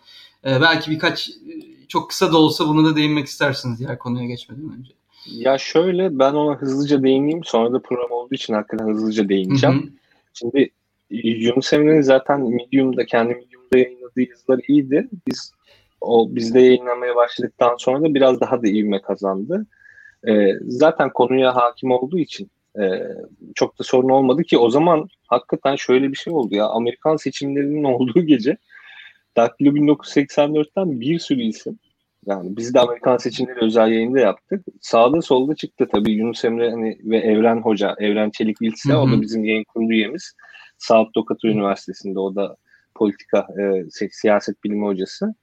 E, onlar zaten işte birçok ana akım medya organına vesaire de çıktılar. Ya yani biz bizim zaten amaçlarımızdan biri şey hani Daktilo 1984 tabii kendisi bir mecra olarak büyüsün ama bir yerde de burası aslında bir kuluçka ortamı gibi. Yani aslında bir hızlandırma programı gibi düşünebilirsiniz. Yani girişim bu bir girişim ve en nihayetinde bu girişim sadece şeyle ilgili değil. E, para, ürün motivasyonuyla ilgili değil. Aslında bu girişim biraz insan da yetiştirmeye yönelik bir girişim. Ve zaten bizim konuk seçimlerimiz genelde şey oluyor. E, işte farklı yerlerde de böyle kendine yer bulamayan e, işte insanları... Wonderkid, Wonderkid'leri yakalamaya çalışıyoruz. Tabii konuk, konuk olarak da öyle gidiyoruz. E, çünkü o değerli bir şey bence. Çünkü Türkiye'de bu ortam, bu iklim değiştikten sonra aslında medya evet. yok olmayacak. Medya var olacak ve medya bence biraz daha yeni yüzler, yeni soluklar aramaya başlayacak ve bu ortamda aslında e, dönüp bir bakılacak Daktilo 1984'ün yayınlarına, yazılarına vesaire. Yani burası o açıdan hakikaten iyi bir kuluçka merkezi işlevi görmesi için hepimiz çaba sarf ediyoruz. Beril, Büşra, işte Burak Durgut vardı. O e, farklı bir sektöre girdiği için şu an aramızda değil. Onlar Kadir Efe ile e, Burak'ın yaptığı mesela seriler çok güzeldi. Üretimin tarihi falan. Yani benim dinlediğim en iyi podcast serilerindendi yani. Öyle söyleyebilirim. Ki bizim podcast kanalımızı e, bir ileri atan şeyler aslında Burak Durgut'la Kadir Efe'nin yaptığı şeylerdi. Yani çünkü ben o istatistiklere hakimim ve baktığım zaman onların çok fazla dinlendiğini falan görüyordum. Yani biz Daktilo 1984'ün sitesinden falan filan haberi olmayan işte e, okulda falan karşılaştığım insanlar onların podcastine bahsediyordu bazen. Onları da almak lazım. E, ya o süreç dediğim gibi yani biz bir özgür ortam yaratmaya çalıştığımız için ya aslında katkı sunmak isteyen de çok oldu. Biz de orada e, yani seçici de davranarak güzel bir e, ekip oluşturduk sanırım. Ya bu arada İlkan'a geçmeden hemen araya gireyim. Söylediklerinden en çok iktidar değişimi, olası iktidar değişimi sonrası medyanın e, dönüşümüyle ilgili söylediğin dikkatimi çekti. Bugün de İrfan Değirmenci paylaşmış. E, belki görmüşsünüzdür. Yani koca NTV, koca CNN burada ne bileyim işte iktidar düşürdü falan dediğimiz CNN'ler, NTV'ler 0.54 share alıyor. Yani bunlar akıl alır gibi değil klima sesiyle yayın yapan Halk TV ya arkadan klima sesi geliyor Halk TV yayınlarında şey üflenen. İşte HD'ye 7-8 ay önce geçtiler yani. Gerçekten telefon kamerası gibi bir şeyle yayın yapıyorlardı yani. Gelip 6-7 share alıyor haber bülteni. Orada inanılmaz bir baskılanmış talep var. Doğru analize, düzgün analize, işte gerçek, öz, gerçekten bilgili insanlara maalesef bu bir şekilde devam edecek bu iktidar sürecinde. O ana akım medyanın çöküşüyle birlikte. Ama devran döndüğü zaman e, seçimlerden sonra ümit ediyoruz ki e, farklı sonuçlar ortaya çıktığı zaman eminim oradaki o yaşanacak dönüşümde e, figürleri, e, içindeki insanlar ve bizim perspektifimizde eminim toplum tarafından talep edilen bir konumda e, daha da çok insana ulaşacak yerlerde olacaktır deyip buradan İlkan'a aynı soruyu, aynı görüşlerini yani yönelteyim. Ya hızlı söyleyeyim. E, benim Yunus Emre'yle yaptığım e, Amerikan seçimlerine dair 4-5 program var. Hani hepsini tekrar tekrar izlemenizi öneririm. Çünkü biz seçimlerden önce yaptığımız yayınlarda seçim sonuçlarını neredeyse eyalet eyalet tahmin ettik. Yani böyle bir tabii çok dehşetli tahminler değildi bunlar da hani fena da değildi. Yani ortalamadan iyi tahmin ettik. Yani olacakları söyledik.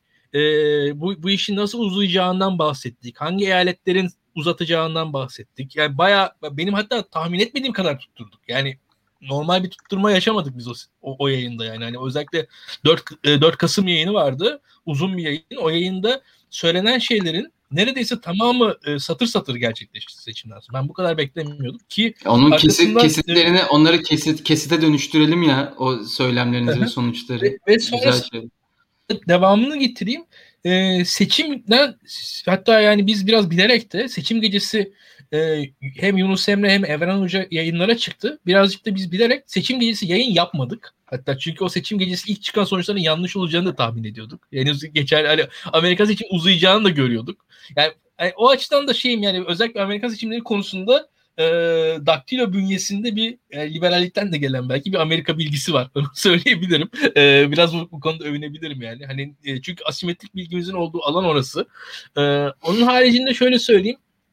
E, bizim e, karşımızda tabii yani Yunus Emre'nin e, zaten hani kendi gelişimini bence açık. Yani onu ben çok daha fazla yorumlayacak değilim. E, onun dışında tabii e, gerek Beril gerek Büşra bunlar e, saygın birer gazeteciler. Yani bizim Daktilo'nun dışında da kendi varlıklarını kanıtlamış insanlar. Hepsinin e, kendi kariyerleri var ve daha da büyüyecek diye görüyorum. Ki orada da şöyle bir şey var. Yani şu anki Türkiye şartlarında bizim Beril'le ve Büşra ile çalışabiliyor olmamız zaten Türkiye'nin sıkıntısı. Yani hani bizim gibi bir platformun on, o insanları bu Evet.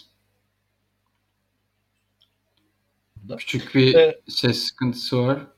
Ee, şu an devam edebilirsin. Tamam. Yani e, benim açımdan öyle. E, bu arada şey bu yayında da söylemedik yani yayını paylaşmayı beğenmeyi falan unutmayın arkadaşlar. Evet, evet ben böyle bu bu şeyi e, ne derler duygusal yükselmeyi biriktirip biriktirip en sonunda yapacaktım onu. Hani daktilo şöyle zor günler geçirdik böyle insanlar yetiştirdik falan deyip deyip en son söyleyecektim onu. Evet e, şimdi yavaştan lütfen e, yayınlarımıza evet abone olmayı, bütçenize göre katıl butonundan ya da Patreon'dan desteklemeyi unutmayın. Gerçekten e, bu noktaya tamamen sizin desteklerinizle, tamamen sizin teveccühünüzle geldik e, ve bunun devamı da sizlerin elinde. E, bizler gerçekten kendi hayatlarında e, politik söylemler nedeniyle risk altında olan zaman zaman bedel de ödeyenler var içimizde ödeyecekler var e, bu şartlar altında e, sözümüzü esirgemeden, sakınmadan bir şeyler yapmaya çalışıyoruz. Sizin de bizi e, ayakta tutmanız çok önemli. O yüzden şu ana kadarki desteklerinizi çok teşekkür ediyorum ve devam etmesini umut ediyorum. Şimdi e, son aslında diğer programa öncesi de izleyicilerimize biraz dinlenme için toparlama bölümü için son bölüme geçeyim. Son bölümü de ucu açık bir hani gelecek perspektifi sorusuyla e, birleştireyim. Ee, beşinci olayımız aslında İmamoğlu'nun çıkışıydı. Yine bütün bu bahsettiğimiz düzlemin ötesinde bambaşka bir boyut tabii ki. E, belki de şu an Türkiye'nin en önemli, en ünlü siyasi figürünün gelip programımıza konuk olması. Yani bunun tabii ki bir gurur verici boyutu var. İkinci olarak da siyasi elitin, siyasi zümrenin, siyasi yükseklerdeki siyasi zümrenin daktiloya bakış açısını da Daktilo'nun kitlesine, Daktilo'nun hitap ettiği kitleye olan bakış açısıyla ilgili de çok bir şey anlatıyor. Ee, şimdi ben eminim benzer figürlerle çok konuk alacağız. Benzer figürleri tartışmalarımızın bir parçası yapacağız. Kendi perspektifimizden sorular soracağız. Öncelikle İmamoğlu e, sizin de herhalde çok yüksek bir başarınız olarak değerlendirdiğiniz bir güzel bir yayın oldu bence. E, hem onu sorayım hem de bunu böyle gelecek perspektifiyle yani işte aa işte İmamoğlu'na ulaşabilmişiz, işte Harun Tekin'e ulaşabilmişiz, işte üniversite öğrencisine ulaşabilmişiz. Böyle bir sinerji yaratılmış. Yunus Emre'ler gelmiş içimizden çıkmış e, ve çok başarılı işler yapmış. Buradan nereye gideceğiz? Ee, şimdi birkaç şey söyleyeyim e, hızla. E, yani birincisi mesela İmamoğlu'nun gelmiş olması bir yandan da hani İmamoğlu açısından artı puan. Çünkü mesela çok çabuk e, çok çabuk reaksiyon verdi. Yani o açıdan başarı bence. Çünkü şöyle bir şey var. Bizde siyaset aslında e, ataleti olan e, bir yapıdır. Yani o ataleti ne kadar çabuk siyasetçiler e, üzerinden atarlarsa o kadar başarılı olurlar diye düşünüyorum. Yani bu açıdan da diğer siyasetçileri de bekliyoruz yayınlarımıza. E, bunun, bunun ötesinde şu var. Tabii bu yayınlar daha iyi olabilir. Yani daha çok siyasetçi de gelir. Daha üst düzey figürler de gelir. Yani daha fazla konuk da alırız. E, tabii Ee, İlkan'ın sesi yine gitti bir... sanırım Barış değil mi? Evet evet yine tamam, bir bağlantı sorunu oldu. Aynen sen devam et. Ya aslında şöyle biz inanılmaz fazla da uğraşmıyoruz yani siyasetçi ağırlayalım üst düzey alt düzey vesaire yani bakmıyoruz aslında çok uğraştığımız bir mevzu dediğim gibi yani daha böyle rasyonel tartışmanın işte oluşturulması vesaire için aslında tüm çabamız o yönde. Tabii siyasetçileri ağırlamak şöyle önemli. E, kimsenin soramadığı soruları sorabilecekseniz aslında biraz daha önem kazanıyor. O noktada bence gene de başarılı belli başlı şeyler yaptık, programlar yaptık.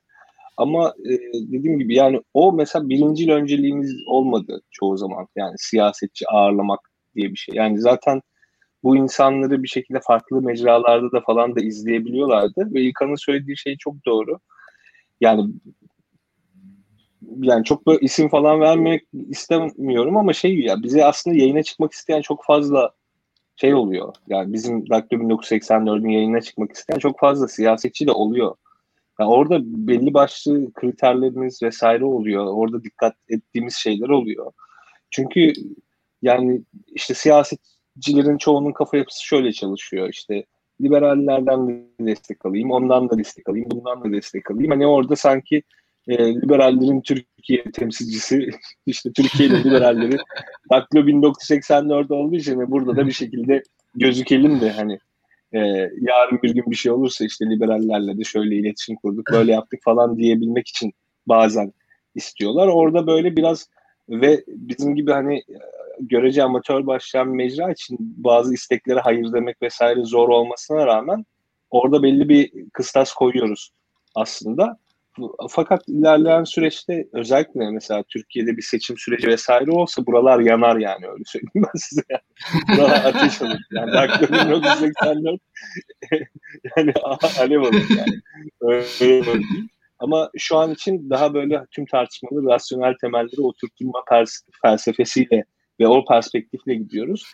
İlerleyen süreçte de hem yazılar hem yayınlar bu arada daha da profesyonelleşerek çok farklı işbirlikleriyle, çok farklı içerikler üreterek devam edecek. Yani daha fazla kurgu video içeren e, farklı bülten mecralarıyla şu an mesela Turkey, Turkey Recap'le aslında işbirliği içerisindeyiz. E, yakında farklı bir işbirliği duyuracağız. Podcastlerimiz için farklı bir işbirlikleri, sponsorluklar vesaire bunların hepsi aslında önümüzde duran şeyler ve birkaç ay içerisinde hızlıca hayata geçireceğimiz birçok şey var. Onun için hani bizi takip etmekten vazgeçmeyin ve takip etmeseniz bile büyük ihtimal birçok yerde daha fazla şekillerde karşınıza çıkacağız yani.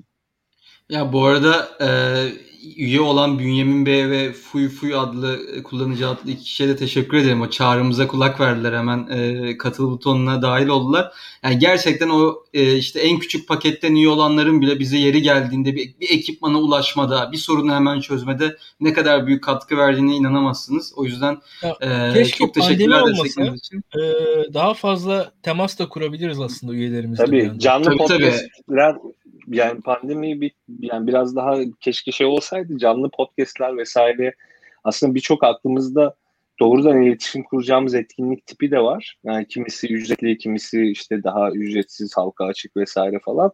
Kimisi sadece destekçilerimize özel. Aslında birçok etkinlik türü, tarzı vesairesi falan hep aklımızda fakat işte bazen de böyle elimiz kolumuz bağlı. Ya bu arada şöyle düşün yani biz tam bunları devreye sokacakken pandemi girdi. Yani Daktilo şu an bir şöyle güzel tüm destekçilerin olduğu bir etkinlikte bir doğum gününü bile kutlayamadı daha. Çünkü Mart ayında yapacaktık yine onu geçen yıl. İşte Mart'ın evet. başında şey daha bir hep beraber toplanıp ya yaptık ya işte deyip bir araya gelemedik yani biz. Ama bu seçimle Abi sen onu diyorsun destekçilerimiz diyorsun. Ben mesela Yunus Emre ile daha hiç yüz yüze görüşmedim mesela. yani çoğu çalıştığımız arkadaşla hiç yüz yüze görüşmedim. Ay Yüce mesela bizim arkadaşlarımız yürüten hiç yüz yüze görüşmedim. Yani programcılarımızın bazılarıyla hiç yüz yüze görüşmedim. Yani daha ben tanışamadım.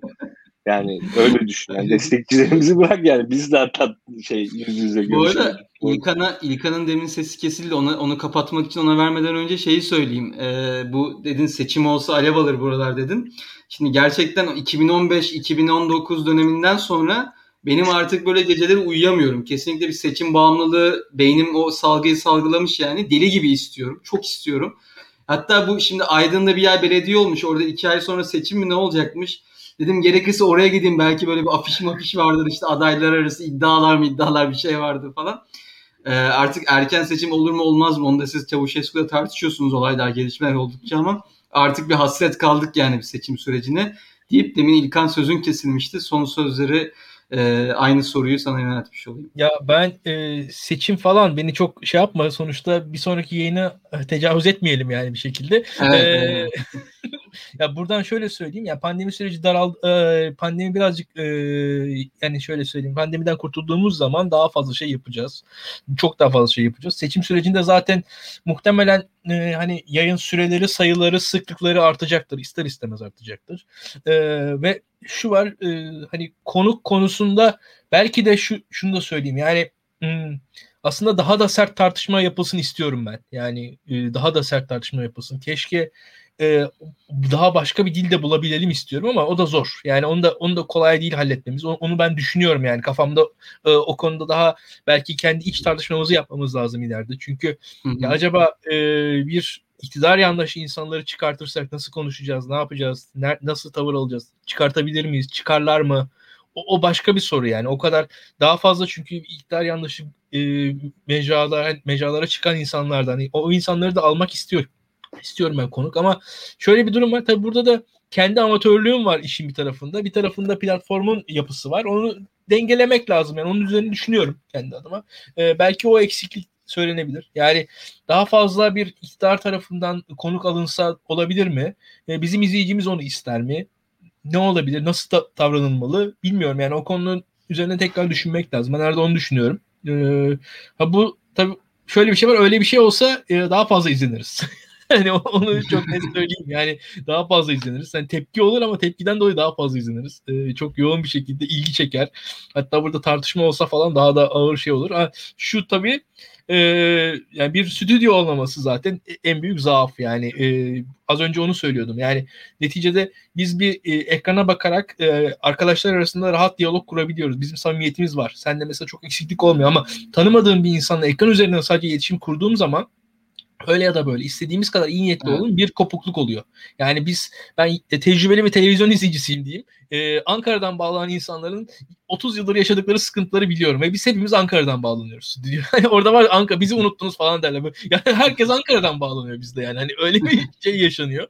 Ee, bizim hikayemiz e, bu, budur diye düşünüyorum. Yani orada bir o Ankara'dan bağlanan unutulmuş konuk var ya hepimiz o biraz o şeyden düşük performans izliyoruz diye düşünüyorum. Yani onu da, onu keşke sağlayabilsek, onu onu çözebilsek e, yayın seviyesi artar. Yani bir de o tarafı var işin. Ee, kısaca o stüdyo konusunda şey diyeyim sonra da kapatalım Barış. Ya Hı-hı. ya stüdyo aslında şu an sağlayabileceğimiz en kolay şey. Fakat Hı-hı. esas problem şurada. E, kimimiz İzmir'de, kimimiz Ankara'da, kimimiz İstanbul'da, kimimiz yurt dışında ve şu an konuk getirmek hakikaten bir stüdyoya inanılmaz zor. Yani zaten onun lojistik sıkıntısı çok başka bir şey. Yani sadece stüdyo tutmakla o iş bitmiyor. Onun yerine işte şeyleri yapmaya çalışıyoruz artık. Hani bu online altyapımızı nasıl iyileştirebiliriz vesaire. Aslında sürekli onun arayışı içerisindeyiz. Hem materyal olarak hem işte yazılımsal anlamda e, nasıl yapabiliriz diye. Onlarda da ufak tefek gelişmeler kaydediyoruz. Bakalım ilerleyen günlerde daha da iyi olacak gibi duruyor. Ya yani en azından şöyle söyleyeyim. Ya yani ilk başlarda her programcı programını kendi yapıyordu. En azından şu an bir rejimiz vesairemiz falan filan var yani ve o bile büyük bir rahatlık ve bu ileride daha da gelişecek. Evet, ikinize de çok teşekkür ediyorum. Herhalde kesin olarak söyleyeceğimiz şey bu konuda alçak gönüllü olmayı pek sevmiyorum. Yani Daktilo gerçekten büyüyecek. Daktilo gerçekten daha iyi yerlere gelecek. Daha fazla sesimiz duyulacak ve e, bizi burada dinleyen, bütün sürecin başından beri birlikte olan, sonradan keşfeden herkeste de en kısa zamanda pandemi sonrası şartlarda gerçekten yüz yüze temas ederek, yüz yüze iletişime geçerek, o feedbackleri, tebrikleri, eleştirileri yüz yüze alarak o yakın ve güzel ilişkiyi e, daha en iyi şekilde sürdüreceğiz ve çok daha e, içli dışlı olacağız tabiri caizse. E, sizlere de gerçekten en başından beri emekleriniz için çok teşekkür ediyorum. Biz biraz daha en azından ben e, daha hazıra konan taraftayım yani işte bir şeyler hazırlanıyor evet, altyapılar işte programla katkı sunuyorum yazı gönderiyorum falan filan ama siz orada bütün e, çok daha ağır ve stresli bir yük çekiyorsunuz. Size de gerçekten çok teşekkürler ve umarım yeni yeni programlarda yeni yeni Türkiye gündemi yeni yeni acil durum yayınlarıyla sizin karşınızda olmaya devam edeceğiz. Nice iki seneleri diyelim. Herkese iyi akşamlar dileyelim. İyi akşamlar. İyi akşamlar.